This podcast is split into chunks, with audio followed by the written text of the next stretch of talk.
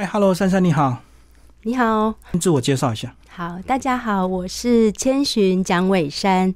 千寻是我的字，是在我大学的时候，台北大学的中文系有个成年礼，是我的新师老师陈大伟帮我命名的。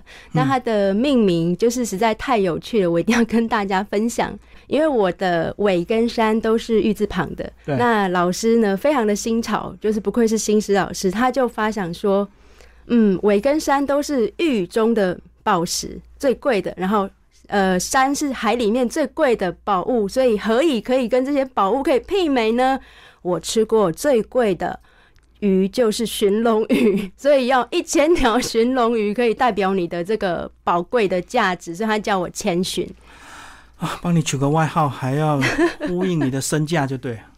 对，就是其实非常好笑。当时在台上，我们都蛮 傻眼的，但是我很喜欢这个外号。嗯，好。但是你个人在大学的是念这个呃中文系，然后后来也当了一段时间的国中老师。对，但是时间很短哎。哦，时间很短。我是实习一年，然后呢担任代课老师一年。其实学校希望我可以留下来，但是呢，我们家族企业有横刀夺爱，他来邀请我。就是可以担任家族企业传产的呃海内外的行销人员。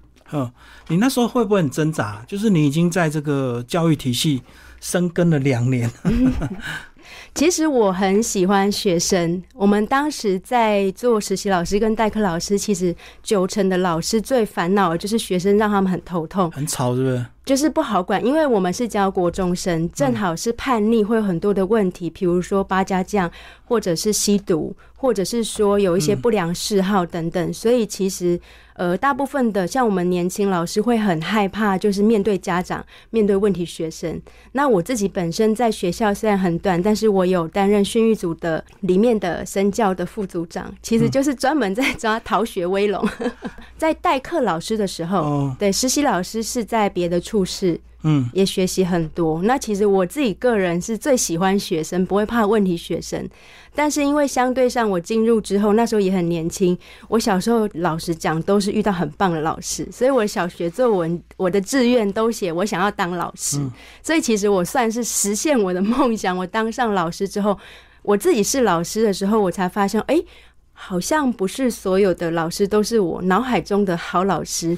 你看到真实的生生态就对，对，会觉得呃，我们以前觉得老师是一个很神圣的代表，很像白衣天使那种感觉，会有热忱，然后会有热情，还是会有老师会把这个当成是职业，他可能会有一些我们认为比较缺乏热情的事情，但是因为那是我们太年轻了，那时候才刚毕业，看到这样的状况，那加上我的个性。会想要多尝试很多不一样的面相。那大部分考老师的人，像我的呃那时候的同辈的实习老师，他们会觉得太棒了。我只要考上老师，我可以在这里待三十年。然后我那时候想说：天哪！我如果考上了，我要在这里待三十年，不能离开这里哦，不能看别的地方吗？这样子，那我们的这个他的惊喜点跟我的惊吓点其实是同一个，就是稳定跟固定这样子。就是你怎么样来看这个老师职业？有些人把他当做公务员铁饭碗，就对啊。有些人可能会很怕被绑一辈子。那当然也有人觉得这样很棒，就是他一进来就不用再担心其他事情了。可是你那时候当代课老师是还要有机会转正，对不对？所以你等于很快就跳出来了，就没有这个问题呃，对我其实是已经考到教师证，那其实学校已经有老师是有规划退休，所以其实对我的呼声很高。这样子，但是那时候同时间就是刚刚讲的那个两难的抉择，就是家里大伯的这个传产的企业又来邀约我，我认为这是一个完全不同的机会。但是当然家里会有家里的考量，比如说传统的文化认知会觉得女生当老师很棒，就是第一个铁饭碗，对稳定，然后它是一个受人尊敬的工作。嗯，然后薪水的待遇相对起点是比其他的职业确实是来的比较好，而且还有寒暑假哦，对不对？对的。所以那时候寒暑假也是有出国旅游嘛？没有，我们通常新老师都会担任暑期辅导的老师。被绑住了。嗯，好，那你大伯的这个事业要不要提一下？好的，嗯，大伯，我们家族这个企业其实真的是非常特别的冷门，因为我们是属于传统制造业，但是它又是专门供应无尘室里面的无尘布的这个耗材跟无尘服的洁净，所以其实有些人就会说，哎，所以你们是清洁行业吗？是抹布跟洗衣服吗？从眼睛上看起来是的，但是它毕竟我们是服务高科技产业，所以我们必须要建制无尘室，所以我们其实有这个业界最高标的 ISO Class One 的无尘室，在我们台湾的戏谷科学园区，还有中国的苏州这两个地方。哎，你们建无尘室的目的是为了测试产品，还是要在你们的无尘室里面制造产品？呃，我们的产品需跟服务需要在无尘室里面完成，所以它才能保持那个洁净度。对，最好的洁净度到了客户手中，他们再拆开使用。哎，疫情期间我看到很多纺织厂，他们就转型做这个隔离衣啊，所以你们算纺织业吗？我们不是原本就从纺织业开始，因为大伯是三十年前多年前就已经创业，那时候我们是。听说的，就是那时候，呃，无尘服 GoTex 都从日本买，然后无尘布都从美国买，嗯，所以它的进价跟维护无尘服都是非常的高昂，所以当时他就兴起了这个创业念头。那跟一群热血的股东一起，他也是从作业员开始，就是大家一起把这个工厂做稳做大，一直到现在，我们还有呃中国的直接的子公司跟其他新材料的三间子公司。那目前我们因为是耗材，所以它可以行销到世界各地。以现在的这个水平来讲，它的门槛高吗？就是其他制造业要进来的话，容易吗？呃，要看它原本的能技术的含量到哪边。然后，其实最主要还是会回到企业的文化，就是他们进来如果是为了要赚钱，那他就可以找个很便宜的厂房，做个很像的东西，然后就把它出出来是可以的。然后效果其实很差，这样子吗？因为肉眼看不到，我们要对抗的是微粒子。嗯嗯。对，零点三、零点五跟零点一的 micron，啊，一根头发的截面差不多是六十到一百二。可是你们出货的厂商是高科技厂商，他们在无尘室里使用，他一定会检测啊，所以他不可能因为你价钱便宜他就跟你买吧？理论上是要经过检测，那我们也很不忍见到，就是仍然会有销价竞争的这个状况发生。嗯，但是呃，因为技术也是会进步的，所以其实我们中间也会面临到，比如说无尘服的清洗，在当时的这个。经济的泡沫的状况下，很多大客户他也连带受影响，也影响到我们。那所以那时候客户因应发生出来是什么？是科技智能无人化的制成。嗯，那如果没有人去做这个制成，所以他就不需要无尘服。哎，这样听起来你本来是念中文，可是后来怎么进入这个商业领域？所以你是边学边做吗？对我基本上都是在做中学。嗯，我没有就是很很强烈的领域门槛。那一开始我会害怕，比如说我没有接触过这个部分，你说我就是完全很有自信，其实我也没有那么有自信。我也有自信的就是说没关系，我来试看看。如果别人可以去做到的话，那我可以做看看，我可以玩到什么地步？嗯，所以这个工作目前是持续，对不对？嗯，对，已经第十三年。但是呃，我有曾经从那个新竹本厂开始，又到了我们的这个苏州厂一年，然后又回来。然后又过去，二零一二到二零一七又去了五年，然后二零一七年回来之后，到现在就是呃前几年是有做行销主管，那这三年来是作为一个经营顾问的方式。哎，这样听起来你们的公司等于是稳定成长，不然你怎么做十三年那么久？其实早期呀，就是早期台湾这些船产或是中小型企业的扎根，是我认为是很扎实。他很踏实，他不会一下子就想要做的很大，他其实是很弹性的，随着时间、环境跟客户的变化去调整脚步。所以，其实我觉得，就是做到第三十年，就是我们家族的公司目前还是持续在突破跟成长。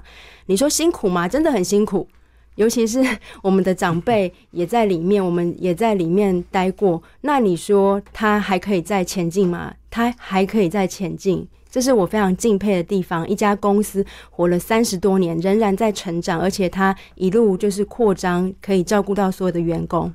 哎，可是我们看那电视剧，那家族企业很多，这个叔叔伯伯阿姨，或者是 什么什么表兄妹就进去就搞得一团乱，是 是是，所以你们应该没这个问题啊，不然不会稳定那么久。我蛮庆幸的，其实我爷爷他是一个佃农，所以小时候家里是非常辛苦，所以我大伯跟我爸爸他们都是就是先工作为主，嗯，他们很早就出来工作。我前面呃，我爸爸是排行老二，那这是家族企业，是大伯的公司。对那我的三叔叔也在里面，嗯他在大陆的部分。对，他们三位呢，就是早年就是不能说放弃学业，就是提早就是快速的完成学业，就很快投入职场，嗯就是帮助家里的生计，然后大家一起帮助最小的叔叔去完成他的学业。嗯那我小叔叔是中兴法商的农研所所长，他现在已经退休了。嗯所以简单讲就家和万事兴，所以你们家族企业就做的不错，就对。其实我们从小看到大，他们兄弟真的就是完全互相帮忙，而且是争着帮忙彼此。可是下一辈啊，你们这些晚辈，下一辈会不会开始斗来斗去？会不会吵我？起码我起码没有感受到，对 我起码也不是，那我也没有感受到，还是就是小朋友会看着长辈的背影，哦，所以身教其实很重要，对不对？对，因为我们看他们如此的有爱，嗯，怎么可能会突然转性 去攻击自己的兄弟姐妹？其实这个文化不是只有我们自己。就是亲生的兄弟姐妹，我们对一般的人也是这样子的想法。嗯好，但是你人生最大的挫折是不是就是前年这个呃发现癌症的这个？对应，该说是惊叹号，嗯对，它是一个大大的惊叹号。因为我三十八岁那一年，突然就发现了我有末期的膀胱癌，是末期。人家讲一期、二期、三期、四期，那就是四期哦。呃，其实他是说到三期，哦膀胱癌三期，嗯这样子。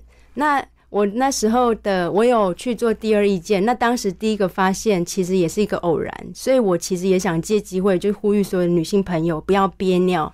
你那时候有症状吗？就是发现前，我那时候其实症状真的很小，但是我为什么说不要憋尿？因为我习惯一坐下来工作，然后我就会忍住，就很急，超级急了，才用光速冲去厕所上厕所。所以其实我有呃反复的一些尿道炎，嗯就是大概有一年多两年。所以一开始我真的很脱线，我完全没有注意到它的征兆，我只是觉得诶很频尿，然后呢也没有其他不舒服的地方，我我就自己当医生诊断说，哎、我应该是尿道炎复发了吧？那我就是多吃点维他命 C，然后多喝水，多睡觉，是一直到后来，呃，非常夸张的频尿，就是五分钟，你喝完水五分钟就马上有感觉，马上要上厕所，不是有感觉，你就马上得上厕所。哦我就想说，怎么可能这样子？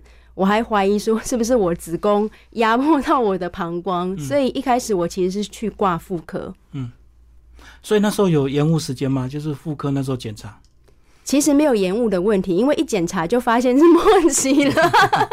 是我知道很多女生有时候在外面就为了这个卫生的问题，不喜欢上外面的厕所，就会憋憋憋憋到回家里再上，嗯也嗯，会这样，对不对？没有，我是纯粹懒，嗯，懒得上厕所。就是我想要坐下来把事情完成到一个段落，然后才去上厕所。对啊，而且有时候这个女生在外面上厕所不方便啊，有时候排队，你看男生跟厕、嗯，男厕女厕的，有时候这个排的这个长度差很多，所以很多女生干脆憋我着我爸。的名言就是“四海都是厕所，男生啊。对，没错，得到这个膀胱癌，你还是会很挫折，对不对？因为很压抑吧，因为这个不是说好像你刚刚有提到是男生的这 老比较老的男人才比较会得到对这个膀胱癌。对，我的就是我后来第二意见的医师，我询问他，后来他是我的主治罗浩伦医师，他有告诉我，其实膀胱癌它是一种要六七十岁以上老人病，的这个叔叔伯伯，男生比较容易得的，所以他我这个年纪得膀胱癌是非常罕见。嗯，而且因为我的膀胱癌的细胞啊，就是每个癌症它的细胞长得不一样，所以借由化验那些细胞的长相，可以知道它是不是原位癌，它是从哪里来。那我的膀胱癌的细胞已经变异，然后恶化到你已经认不出来是哪里，所以一刚开始医师都很担心我的膀胱癌并不是原位癌。嗯，那好险，感谢上帝，我的膀胱是原位癌，它只是太分裂，就是变得就是太蓬勃了，所以已经都认不出来。嗯，一样有经过所谓的这个化疗啊，什么放射治疗这样子。是，其实那时候为什么会寻求第二意见？因为其实一开始发现的医师他也是权威的老牌医师，那他一开始建议的方法是呃切除整个膀胱，做人工尿道口。嗯这样子，因为他会觉得传统的化疗太慢，因为他写那个诊断书写恶性重大，然后而且他是嘴巴跟我说你有生命的危险。其实因为太严重了，我反而是没有很惊吓的感觉，我会有一种说那是什么意思？我现在有生命危险。因为膀胱癌可怕的地方，它又叫做是无声的杀手。嗯，它可怕的地方就是你不会有任何的痛感，你唯一会有的就叫做是无痛的血尿。或者是像我这种很频尿、很异常的频尿的状况，所以它就会叫无声的杀手。所以常常会拖延，就对。就是大家很容易就是 pass 掉，尤其是女生，男生如果有血尿，肯定第一时间会发现，对吧？嗯可是如果是女生，像我，我就根本不知道它是从哪里出来的。我一刚开始以为是我的经期出血，嗯但是后来医生跟我说，那很有可能就是已经有到血尿、无痛血尿，可是做切除那也是很重大的一个决定，哎，对，就是那时候权威的医师，他是考量到我的性命，然后以他的所有的就是善意跟医学的经验，告诉他做这个方式可以就是保有我的生命。嗯，这样子当下可以保有我的生命，但是因为切除膀胱，他也是很友善的告诉我详细的状况，就是他认为传统的化疗比较慢，嗯然后呢，新型的治疗是很看人的，然后是一种赌博，然后切除最快，但是你还是选择传统化疗，但是熬过来。这。其实我是新型的药物，就是免疫疗法加上化疗，嗯嗯，所以后来我是寻求第二意见，就是呃，如果一定要切除的话，请让我先询问一下其他的可能性，嗯，因为尽管切除了之后你是当下的保命，因为切除了之后它还有百分之五十是会复发，复发，而且还有生活的不方便吧，对不对？是非常不方便。嗯，因为那时候我有仔细想过，问我自己，因为那时候我们就是有认识了一位伙伴陈平宇小姐，她有就是让我自己问我几个问题，就是说这样的治疗方式你可以快乐吗？我就想了一下说。以我对我自己的认识，就是膀胱切掉了，做一个人工尿道口，然后就是背一个霹雳腰包，很我可能接受啊，一般人我没有办法快乐。对啊，我只能接受，但是我不会快乐，嗯而且我所有的社交跟亲密关系一定会受影响。因为那时候所有的家人他会很着急，他们一定会说你要积极治疗，你要为了你的家人照顾他们，你一定要积极治疗。这个就跟很多那个直肠癌不是有些人会切除然后做人工肛门一样，反正也是一样的痛苦。啊，尤其是对我这个年纪的女性，我都还自以为是少女，所以其实真的是没有办法很快乐去接受这件事情。但是如果只有唯一的方式，我还是只能接受，所以我才会就是想了解。那所以刚才提到的那个陈小姐，她有帮我找到了我的后来的主治医师，就是高雄长庚的罗医师，嗯他的。主攻就是以药物对病人友善的治疗，嗯因为免疫疗法是一种用药物，所以你不用那么多的开导。嗯，对从此有开始放慢脚步吗？至少在工作上就比较缓慢。我是完全停了一年，所以我把它当成神送给我的休假。是，嗯 对，那一年我真的就是吃饱睡，睡饱吃，然后画图、看书，听音乐。嗯，就是养生命。对，对，就是滋养自己的灵魂跟生命。而且其实虽然我的治疗是四个月啊，然后免疫加上化疗的治疗，它其实还是会有副作用。嗯嗯，那一般人会觉得说，你是不是因为你的副作用很小，所以你好像看起来都很轻松的度过？嗯其实不是。比如说举例好了，比如说那种头痛的副作用，对啊，像我是可以忍受自然产嗯都不叫的人，可是那个头痛会痛到我像个疯子一样在床上打滚、尖叫、痛哭，嗯，然后吃了普拿疼止痛药也没有用，就在那边好几个小时就在那边打滚痛苦，因为头痛你真的没有办法忍受的那种痛，然后他也停不下来，你也睡不着，你也没有办法做任何的事情，这只是其中一种。还。是有了，只是其他人没有看到就对。对对对，我们不会特别去掉头去发，那你 有段时间头发也掉光了，是吧？没有掉光，没有掉光。这里要澄清一下，就是膀胱癌使用的这个剂量，化疗的剂量是不至于会掉头发，甚至有些人一根都不会掉。像我就有发现阿嬷，她也是做化疗，哎、她头发超茂密的，反而是我有掉。当然，第一个是个人的体质啊，嗯，对啊，然后主要是膀胱癌的化疗药物是不会掉头发，是主要那种电视剧里出现那种头发掉光是乳癌的化疗药比较会这样子，所以还是有不同，就对了，有剂量上的不一不是化疗样。就等于掉头发。对对对，不是化疗就是等于全掉光。那我还是有掉，就是少女心也偷偷的掉了，碎了一地。嗯哎，所以你刚好利用这段时间，你就有进修一些东西，那是不是你的这些设计或电脑绘图也是在这段时间有一些学习？我其实有沉淀了蛮多时间下来思考画图对我的意义。嗯，因为其实我小时候就很会画图，也参参加过很多比赛，但是最后却没有走这条路，就是画图为专业的学校系统、体系，比如说设计或是应用美术这个部分。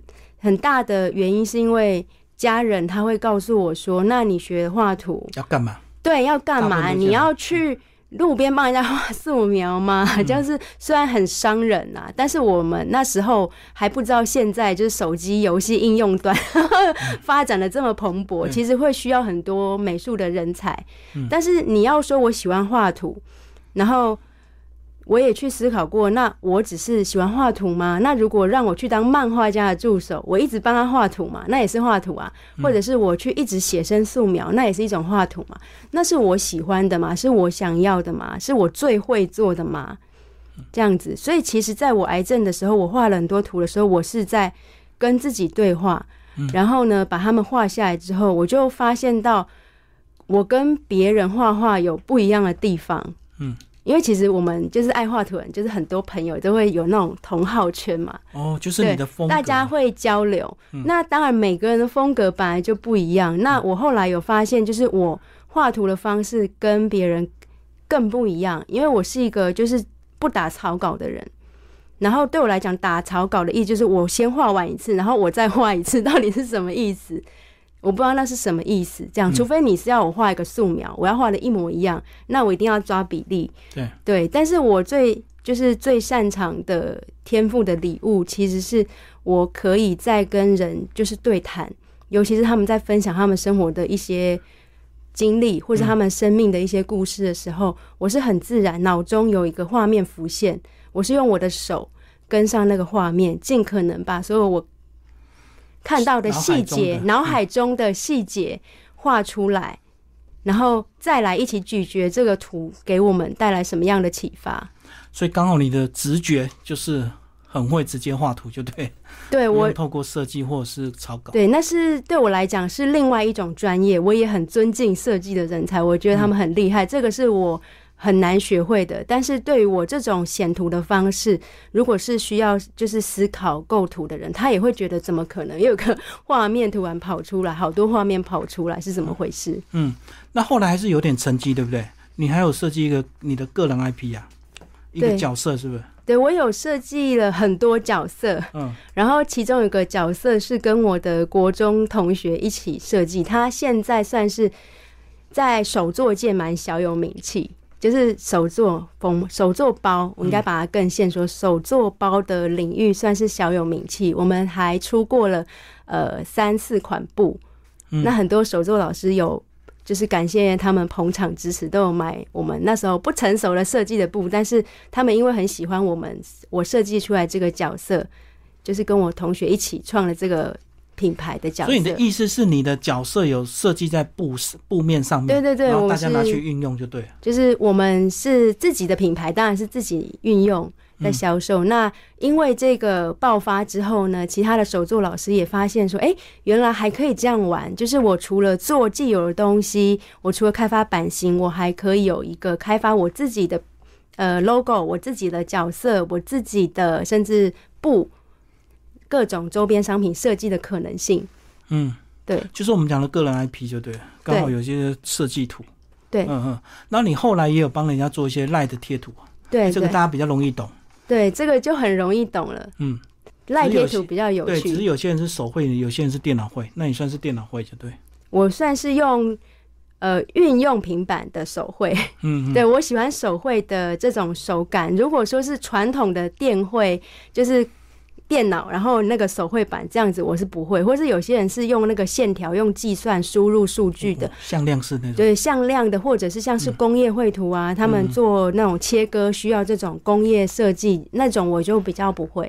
哦，所以你这个比较纯粹，就是用手去画，然后画面就只是我是画在平板上，不是画在纸上。画在平板上是一种便利，就是好修正嘛，对不对？对，好修正，然后它有比较轻易便利的地方。但是如果你问我的话，它跟手就是画在纸上的手绘的手感跟效果是不一样的，完全不一样。还是不一样啊。嗯可重点是就是它方便好涂改嘛，对不对？呃对，但是我其实很少修改，所以对我来讲很方便，是它呃可以你复制啊、贴上啊，然后换色就很方便。如果假如说你今天用手画，你要换色，你要画五张，对，就重画嘛，就其实是这样子。对嗯对对所以你这样设计的这个这方面，现在目前也接蛮多案子的。对，我是感谢大家。嗯，所以你现在快要变艺术家了，从老师变成一个商业经营者，后来又变艺术家了。对我感谢就是这一路上的贵人朋友，然后跟呃神嗯，对的指引跟爱。感谢这一切嘛，包括发现癌症。对，那其实除了癌症，我自己是属于嗯、高敏感的族群，嗯。所以其实我迄今有发生过三次很严重的忧郁症，嗯。但是我不是靠药物。嗯，这样，我其实第一次有吃药，但是我发现那个药使我变得呆呆的，然后就是我不能呆呆的，因为这样我就没有灵感了。嗯。对，所以我后来就是没有透过药物，但是是透过了，比如说到大自然，嗯。然后跟亲友尝试讲自己的心事，因为我是一个比较藏心事的人，我会压抑住自己，比如说啊，我不能讨厌别人，然后呃，我不能就是有缺缺点，我不能做错，嗯，这样子自我要求很高。对，就是我比较不会去跟人家谈论，尤其是负面，比如说，哎、嗯怎么办？我我觉得他这样做很不对，或者说这样子使我觉得有点讨厌他，然后但是我都不会去说这些事情，嗯，所以可能长期下来，加上一些事件，就是我称它为压垮骆驼最后一根稻草。稻草。对，那些事件虽然重大，但是你说它有重大到造成很严重突发性的心理创伤，其实也并没有。嗯，那我只能说它是最后一个稻草，压垮了我已经压抑到了边缘的火山。嗯，所以就嘣爆炸了这样子。啊，那时候没有透过祷告吗？其实对我来讲，祷告是我的生活方式，嗯，所以不会特别的祷告。哦，本来平常就有在祷，就不而且我的祷告比较特别，我并不是请他做什么事情，嗯，就是请请他给我什么，嗯。就是我其实祷告多半都是说天哪、比如说癌症的时候，最常发生自然的祷告，我叫它自然的祷告，不是刻意的。嗯比如说，我如果上完厕所，我发现说，妈呀，我的马桶里有白色的不明物体，这到底是什么？我就赶快拍照给医生，嗯医生就说你莫急莫慌，那是你的肠道受到了化学药物的刺激之后呢，嗯它的排便颜色变成白色。是然后我就在马桶边说：“天哪！我赞美我的身体，它怎么如此的神奇？对它如此的奇妙，还有包含我的，因为我其实那时候膀胱癌的肿瘤，为什么我那么频尿呢？因为经过了检查之后，发现我那膀胱里面只剩下二分之一到三分之一的空间，其他都是肿瘤。嗯，我懂，被塞满了，被那个对不对？塞满了，所以嗯当经过了膀胱镜的手术把它清除了，我第一次可以正常上厕所的时候，你就会有一种天哪，人生活着真好，对，然后你就觉得天哪，太感谢神，我感谢我的身体，好神奇，哦，难怪那时候你一直平尿，因为你的空间变很小，没有空间，对，嗯因为你看膀胱本来就很小，嗯，对啊，都被塞满就对了。对的，好，你刚刚有提到你这个高敏感的这个体质，那高敏感是不是也是对你职业上的帮助？包括你讲的这个直觉画图，也是因为你高敏感，你才有办法做这样的一个比较不一样风格的一个这个设计。创作是嗯是因为这种很高度的敏感才会，就是跟我的高度直觉其实它是联动的。如果我是没有那么敏感，是不是我就没有这个直觉？其实我也不知道，因为我就是这个样子。那我学会的就是在每一次的忧郁症在重建之后，我学会的是说，我不要去抗拒我的负面情绪或是能量，我要接受我自己有负面情绪，跟我有负面能量。比如说，我现在就是在生气，我现在就是讨厌这个人，我要允许我自己去发生这个负面的事情。我有这个负面的事情跟想法，我要先接受，不能先抗拒。说不行，我们不能生气，就不要跟他对抗，就让他自然的发泄出来。我以前就是要跟他对抗，来啊，看谁比较厉害，我们绝对不能生气的，然后跟你爱生气的来这样子干一架，那就两败俱伤这样子。所以就是自己在消耗，现在就接受跟顺应他就对，让他对情绪宣泄完了就好了。对。但是我只要是知道我现在有情绪，我不要让他任意的去伤害别人。我只要知道我现在有情绪，我接受我现在就是对他生气了，对我生气这件事情，然后他就会慢慢的淡掉了。然后就一个人躲起来嘛，不要影响到别人这样。而 不不用一个人躲起来，因为当我们很神奇，就是当我们发现我们有负面情绪，而且我接受不是对抗的时候，它就没有能量了，嗯，哦，你就自然把它排除掉了。它就不是排除，它就自然会转掉了，哦，转念了。就是转对，它就转掉了。嗯你可以回到平静来看这件事情。嗯对好，那最后讲一下你未来规划吧，我未来的规划是，特别的想法？呃，其实我一路走来最大的发现就是说，本来我一直就是觉得很害怕，嗯不敢去前进，就是我的天赋的这件事情到底能做什么？但是因为这些事情，包含我的这个呃忧郁症，也其实也帮到我了。我在跟很多人在谈这些事情的时候，我们竟然慢慢归纳出了，就是我以后最想做的事情就是这个直觉的线图，因为。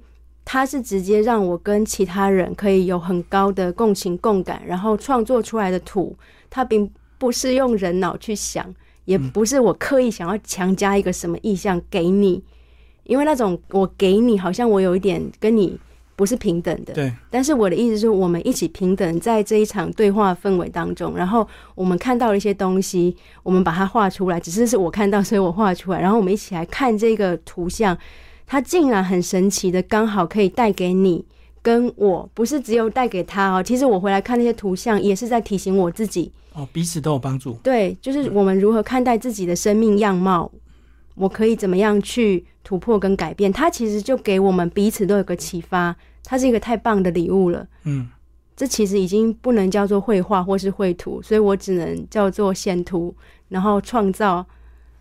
然后直接选图又可以变成一个心灵疗愈的一个方式，就对了。哦，是的，不是只有在商业运用上。是的，嗯，好，谢谢伟山为我们介绍你的这个职场，谢谢。谢谢谢谢金明大哥，谢谢。